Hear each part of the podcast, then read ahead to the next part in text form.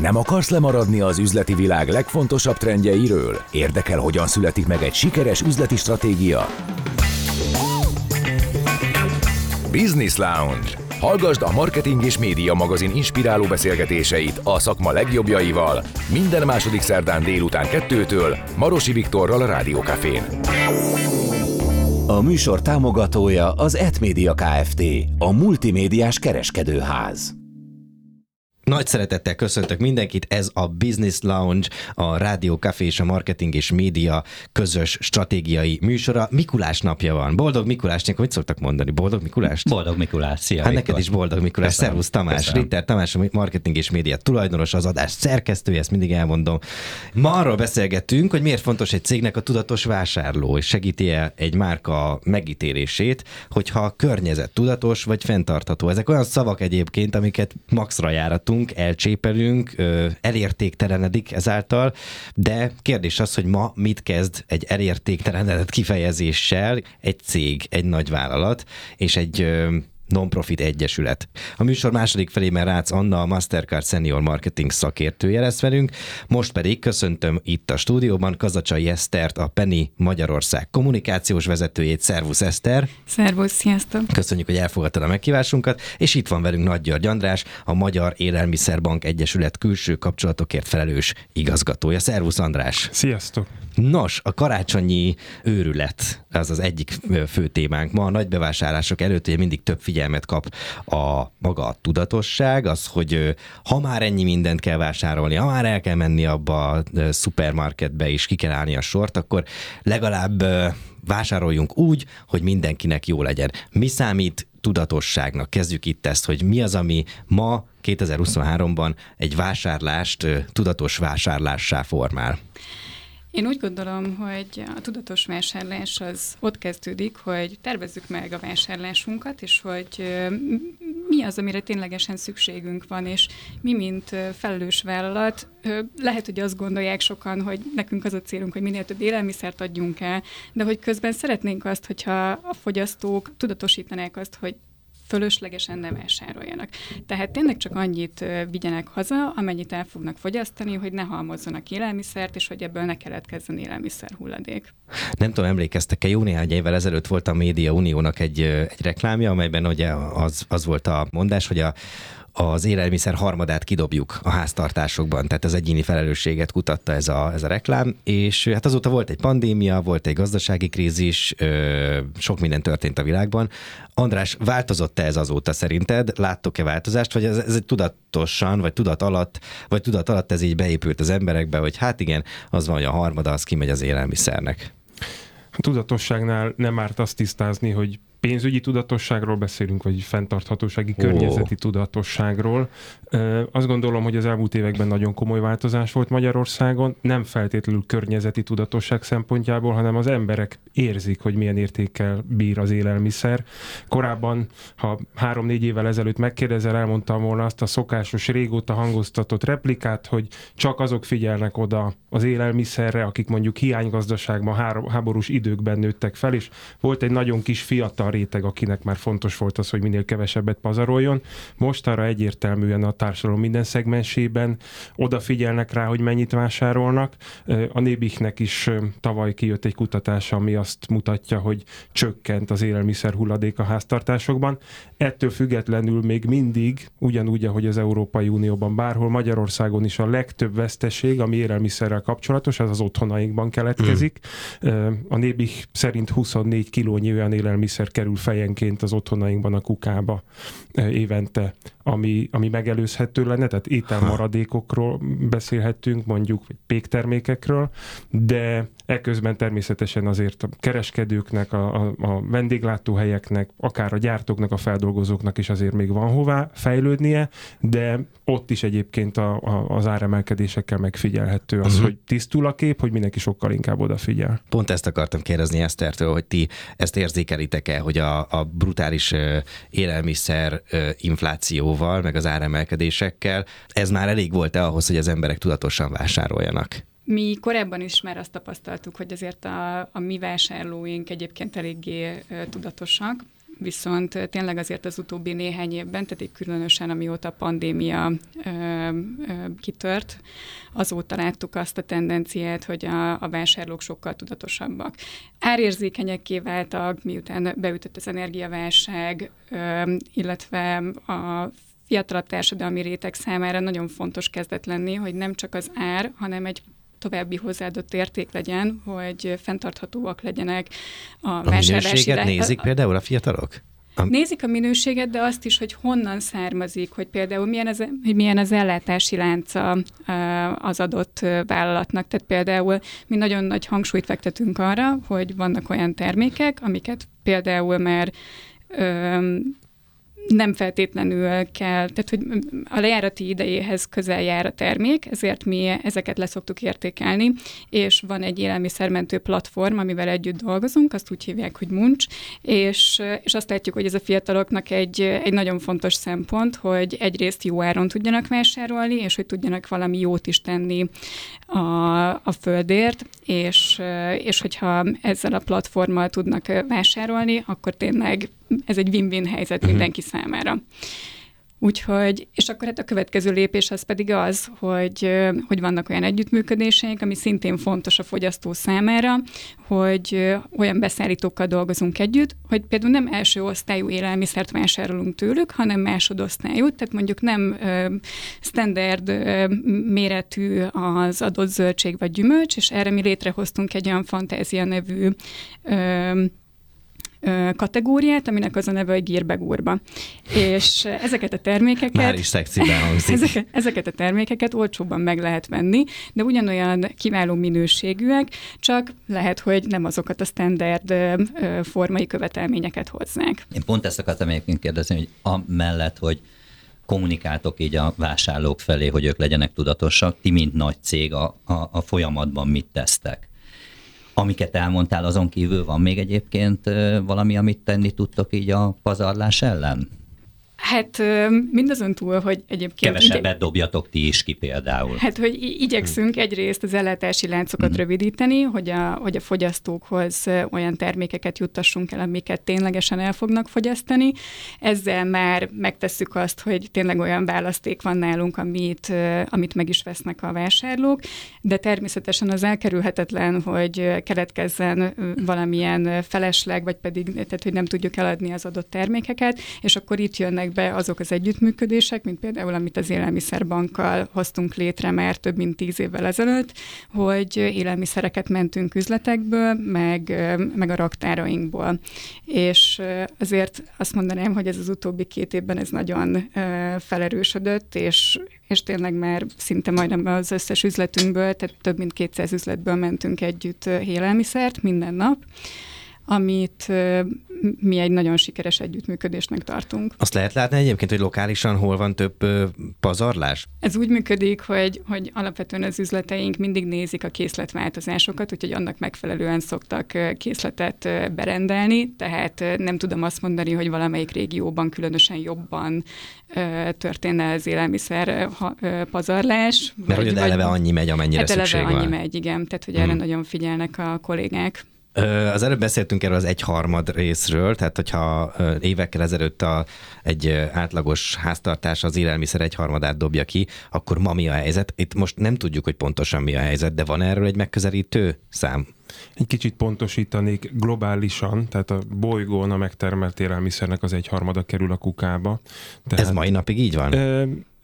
Erről nincsenek friss adatok, tehát ez egy 7-8 évvel ezelőtti ilyen uh-huh. kutatás. Pedig az volt, hogy történt ez az. Igen.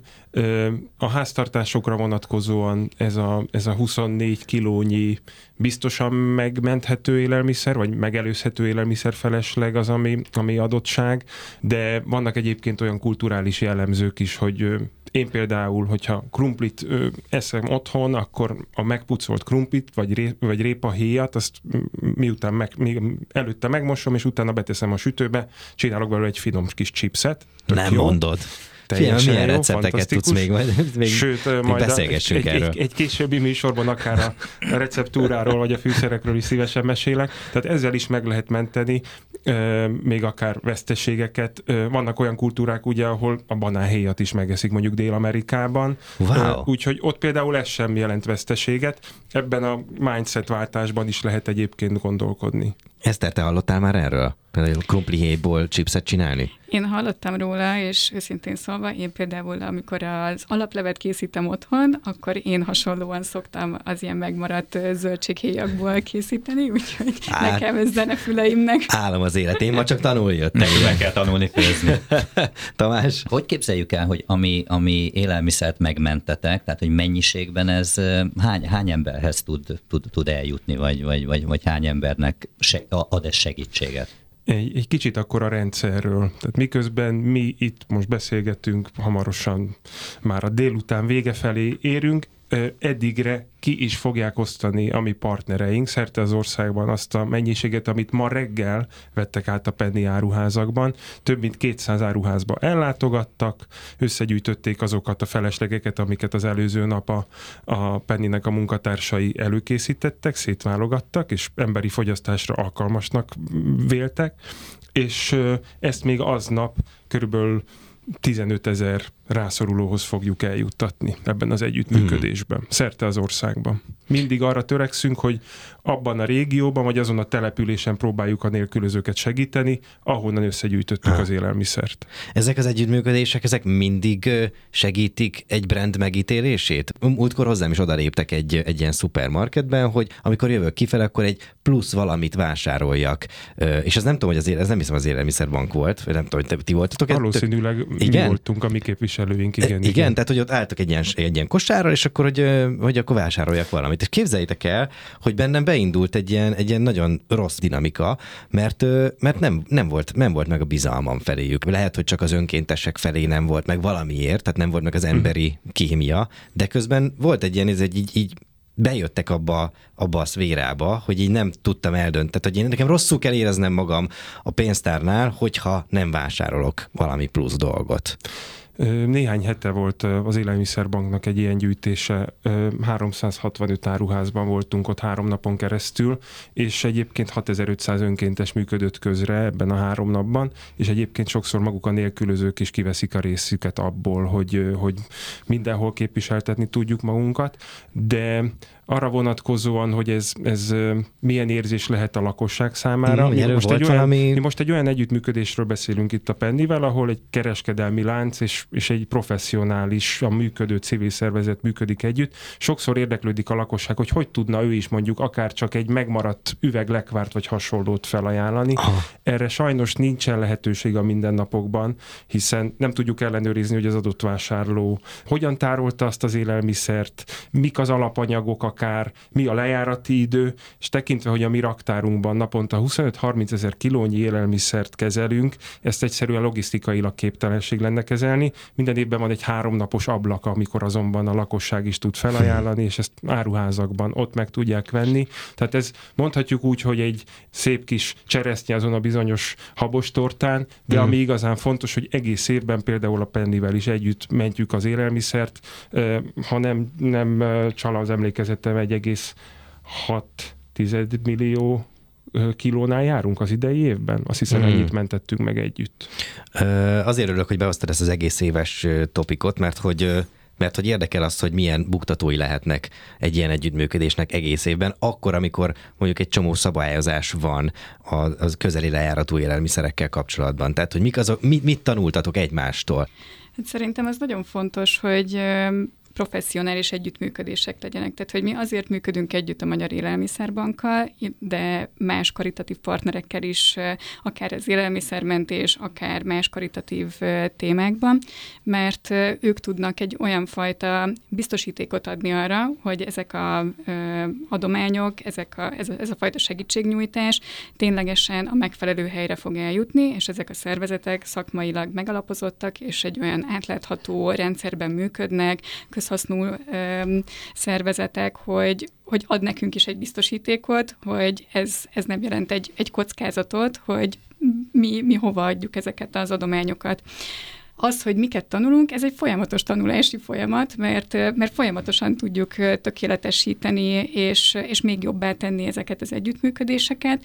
Én, én lehet, hogy még kiemelnék egy másik, másik együttműködést is, amit én egy, egy sikersztorinak tartok, és még egy kicsit reflektálva az előző kérdésedre, hogy mi például együtt dolgozunk a Magyar Vörös Keresztel, és az a, az a fajta érzés, amit te, te mondasz, hogy, hogy esetleg így elfog téged, hogyha megkérdezik, hogy szeretnél-e felajánlani élelmiszert. Mi ezt úgy kezdjük, ezt a fajta edukációt a vásárlónál, hogy mi csinálunk évközben olyan aktivitásokat, hogy ha egy adott terméket megvesz, amit ő egyébként is megvenne, abból mi bizonyos összeget felajánlunk az adott jótékonysági szervezetnek. És akkor ezzel próbáljuk azt a fajta bizalmat is felépíteni uh-huh. a vásárlóban, hogy... Tehát más nem egy ilyen direkt igen, hogy, hogy mi investálunk egyébként ebbe, hogy mi adjuk a, a bizalmat, mi, mi elköteleződünk az adott szervezet irányába, és onnantól kezdve a, a vásárlónak már csak egy olyan felelőssége van, hogy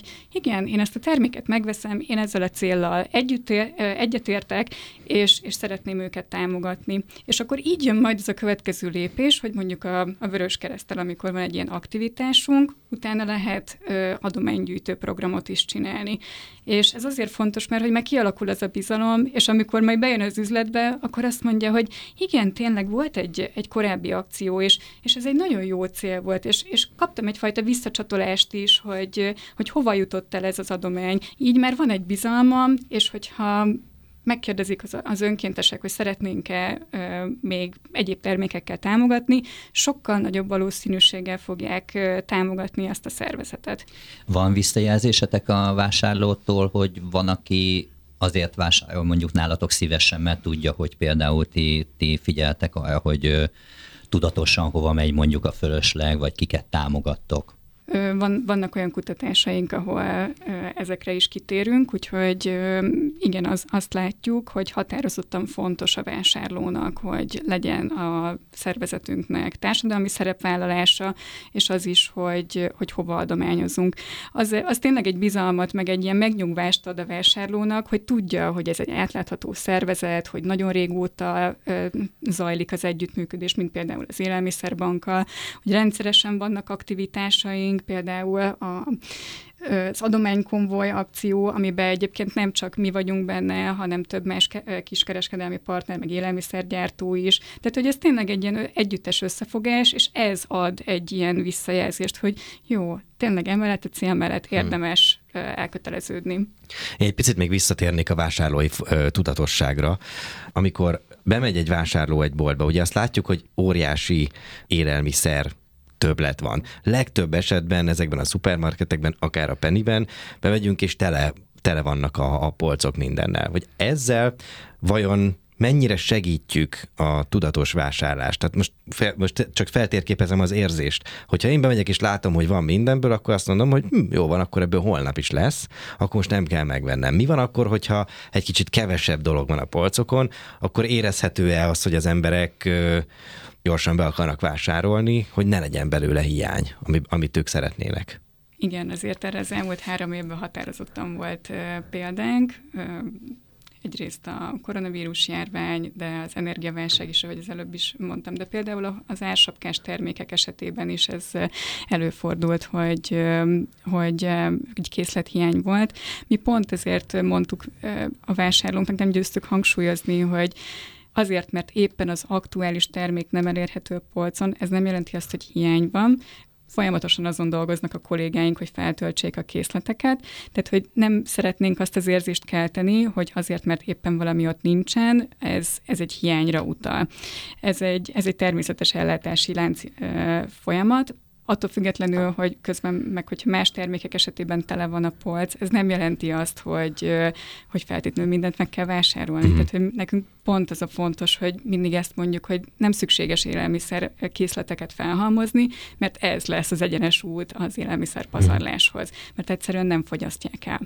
Magyarul lehet úgy edukálni a, a vásárlókat az élelmiszer pazarlás ellen, hogy tele vannak a polcok. Tehát lehet velük kommunikálni, fogják az adást.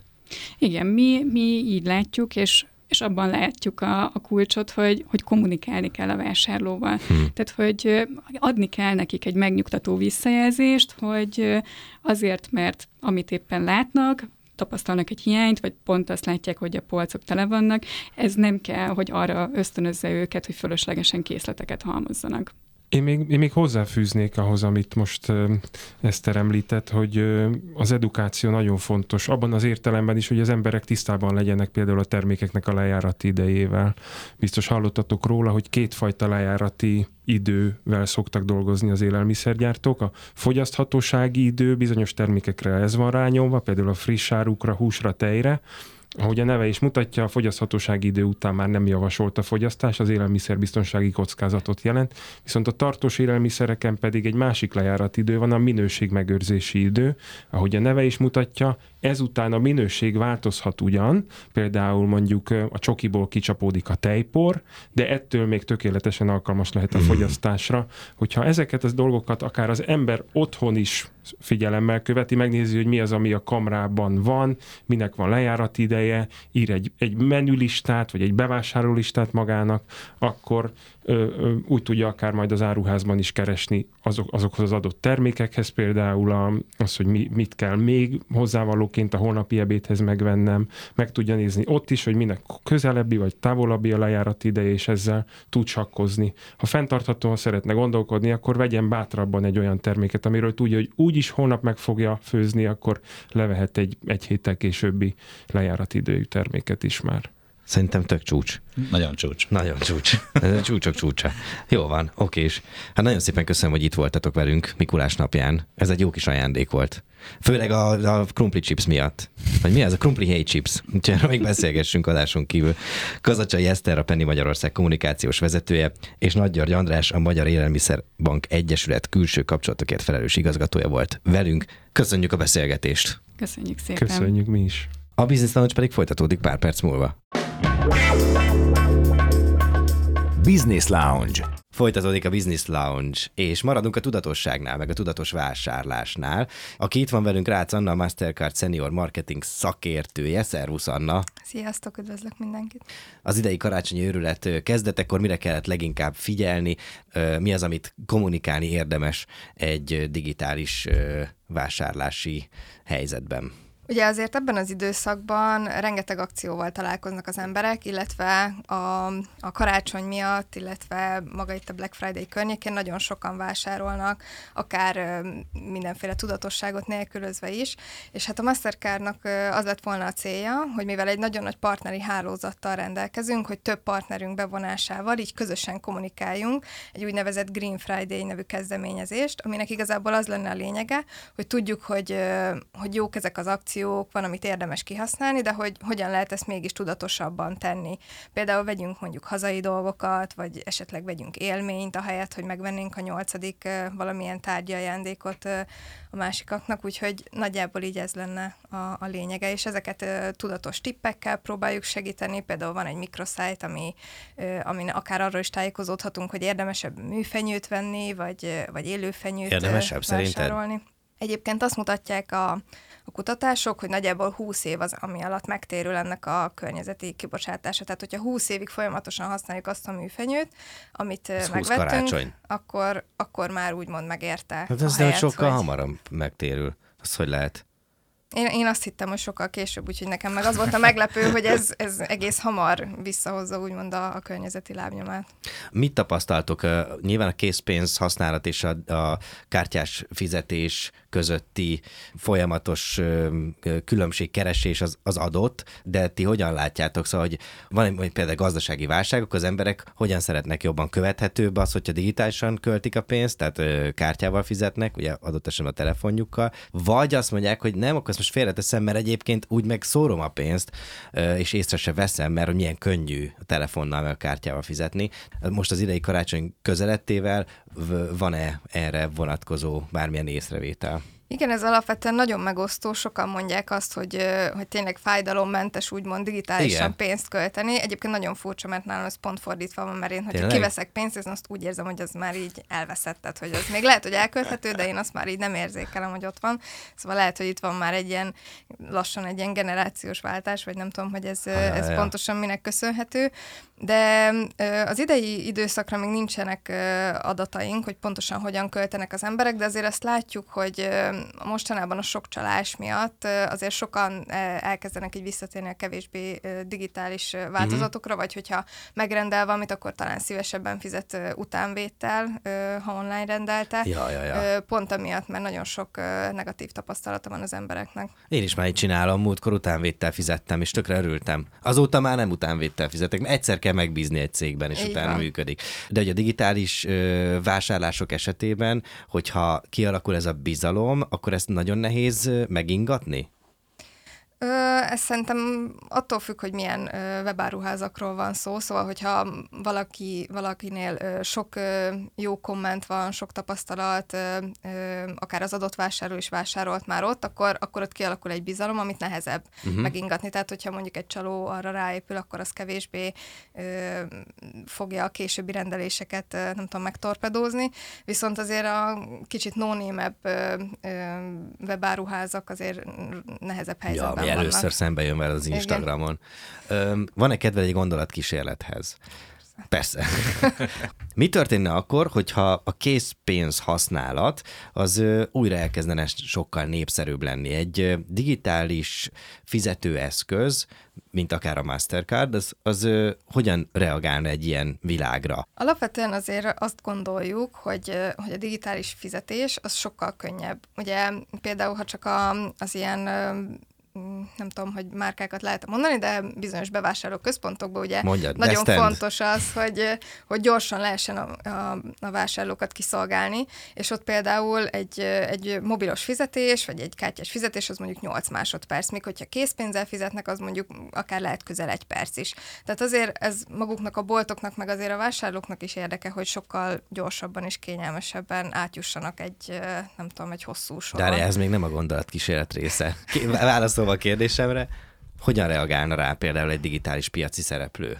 Tehát, szerintem, a alapvetően a bizal, szerintem alapvetően a bizalmat kell építeni, illetve a, az edukáció az, ami nagyon fontos, és, és szerintem arra fektetni a hangsúlyt, a hogy... tudatosság. Igen, hogy, hogy megbízzanak az emberek, hogy lássák, hogy ez miért nem veszélyes, vagy miért, miért érdemes, miért kényelmesebb, miért nem tudom, akár jobb a környezetnek is, hiszen egy digitális fizetés. Hiszen a szerverek azok hideg, hideget árasztanak ki magukból amúgy is. Nyilvánvalóan nem teljesen fenntartható egy digitális működés, de sokkal jobb, mint mondjuk a kinyomtatott pénz. Hmm. Tamás, te erre mit, mit gondolsz? Te hogy költöd a lóvét? Én, én megmondom őszintén, hogy én nagyon, nagyon kevés készpénzt használok, tehát hogy én egyre inkább a, a kártyás fizetésem. Nincs is most már nálam szinte készpénz. Látjuk a zsebtől vagyok most. Ami a negatívum, hogy utána viszont vissza tudom nézni az egyenlegbe, meg a, meg a, meg a hisztoriba, hogy, hogy akkor mennyit, mennyit, mennyit költöttem, tehát hogy van benne valami, amit Anna mondott, hogyha viszont kiveszem mm. készpénzbe, akkor, akkor az úgy elmegy, és nem mm. tudom, hogy nem tudom, hogy hova. Úgyhogy azt gondolom, hogy a tudatosságot azt, azt, azt mindenféleképpen így segíti a, azt gondolom, mm. így a kártyás vásárlás. Mm. A pénzügyi tudatosság terén ez még érdekes, hogy, most fenntarthatóságról beszélünk, de a fenntarthatóság az hogyan összeköthető a pénzügyi tudatossággal? Hát most, hogy egy példát mondjak, hogyha mondjuk lehet, hogy valamire egy kicsit többet kell költenem ebben a pillanatban, de azt tudom, hogy mondjuk még 20 év múlva is jó lesz, akkor, akkor lehet, hogy érdemes a rövid távú célokat, hogy most kicsit kevesebbet költöttem rá, és akkor kevésbé fáj nekem az a költés, azt, azt mondjuk egy ilyen hosszabb távú jó cél érdekében akár így egy nagyobb költéssel megelőlegezni. Tamás? Az, hogy nagyon sokat kommunikáltok a, a, a tudatosság érdekében, ez, ez ezt valahol, valahol érzitek, hogy a fogyasztók ezt észreveszik, jobban bíznak bennetek, mert hogy azt gondolom, hogy sok minden erről szól, hogy, hogy bizalom legyen.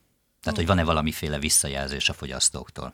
Igen, igen. Alapvetően azért az, hogyha egy vállalat transzparensen működik, és akár kirakja az asztalra azt is, hogy mondjuk ő milyen kibocsátással rendelkezik, és mit tesz egyébként azért, hogy akár ezt csökkentse, illetve pluszban milyen olyan tevékenységeket tesz, ami egyébként passzol az ő kor tevékenységéhez, azok, azok nagyon transzparensen mutatják ezt így a fogyasztók felé, és ezt alapvetően nagyon, nagyon kedvelik, mert szívesen választanak például egyébként pont a fiatal generáció olyan, olyan márkákat, akik a, a saját működésüknek minden szintjén megfelelnek így a fenntarthatóságnak. Tehát nem mondjuk csak egy darab fenntartható terméket kibocsátanak a piacra, hanem tényleg a saját működésükben is tesznek valamit ezért. Készült egy kutatás a bankok fenntarthatóságával kapcsolatban. Érdekel, hogy mire jutottatok. Van-e különbség egyáltalán a bankok között? Van, aki erre ezzel egyáltalán nem foglalkozik, meg van az, aki ezt túltolja? Tehát vannak ilyen szélsőségek? Alapvetően nincs. Egyébként azt látjuk, hogy maga így a bankszektor nagyon ö, igyekszik így a fenntarthatóság, környezeti fenntarthatóságért tenni. Inkább a kutatásnak valójában az volt a célja, hogy három pillér mentén egy ilyen objektív képet kapjunk arról, hogy hogyan állnak, ö, hogyan áll ez az iparág valójában így a, a fenntarthatósággal kapcsolatban, és három részből állt. Egyrésztről azt vizsgáltuk, hogy a bankoknak így a stratégiájában mennyire épült be az, hogy ők így a fenntarthatóságért tegyenek, üzleti stratégia, stratégia, akár az, hogy nem tudom, hibrid munkavégzésben dolgoznak el dolgozók, vagy hasonlók. Volt egy olyan része is, amiben azt néztük, hogy az ilyen iparági szabályozásoknak mennyire felelnek meg, erről mennyire közölnek riportokat, és hogy azok mennyire átláthatóak. És akkor harmadik részben pedig azt néztük, hogy a fogyasztók ebből mennyit érzékelnek. És igazából itt volt a nagy különbség, hogy az, amennyi mindent mondjuk egy-egy bank tesz, egyébként nagyon hasonlóan, nagyon sok mindent tesznek, nagyon kevéssé jut el a fogyasztókhoz. Tehát, hogy szinte alig, alig tudnak felsorolni olyan dolgokat, amiket a, a bankjaik tesznek. De, de fel kell tudni sorolniuk? Fel kéne, mert egyébként megvan az igény a fogyasztók részéről, hogy szeretnék tudni, hogy mit tesz a bankjuk, sőt el is várják, hogy tegyenek, viszont valahogy nem jut el mégsem ez az információ. Nem lehet, valahogy... hogy azért van ez, hogy nem tudják, mert hogy a bank az egy ilyen szükséges rossz szereplő, tehát hogy ilyen a pénzem és köztem a bank áll gyakorlatilag. Alapvetően szerintem nem, meg így a, a kutatásokból így a, is az jött ki, hogy, hogy ez, ez a téma érdekli őket, és, és várják a bankuktól, hogy valamilyen módon segítsék őket, mert a legtöbbször nem tudják, hogy azzal, amit tesznek, jót tesznek, vagy nem tesznek jót, és bármilyen nagy szereplő, hogyha tudja ebben segíteni őket, akkor az, akkor az egy pozitív. Uh-huh.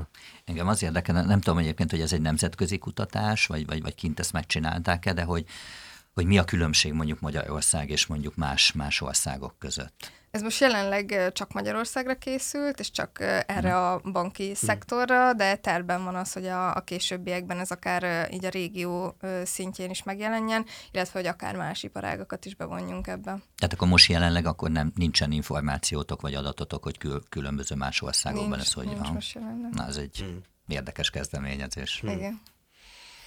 Konklúzióként az érdekel, hogy uh, hogyan lehet a pénzügyi tudatosságot ebben a gazdasági millióben uh, erősíteni, és hogy mi a következő lépés a Mastercardnak az a legfontosabb szerepköre, hogy rengeteg kapcsolata van, és rengeteg partnerrel működik együtt, ezért egy ilyen összefogó szerepkörként sokkal nagyobb hatást tud elérni, úgyhogy mi mindenképpen ilyen partnerségekben gondolkozunk a jövőben.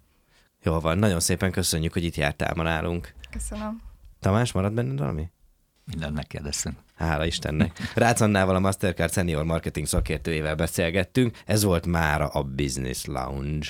Jövünk még karácsony előtt, Tamás? Jövünk. Akkor viszont találkozunk két hét múlva. Így van. Szervusztok. Sziasztok. Business Lounge. A marketing és média magazin inspiráló beszélgetései a szakma legjobbjaival. Lemaradtál? Visszahallgathatod a Rádió Café Spotify csatornáján. A műsor támogatója az Etmédia Kft. A multimédiás kereskedőház.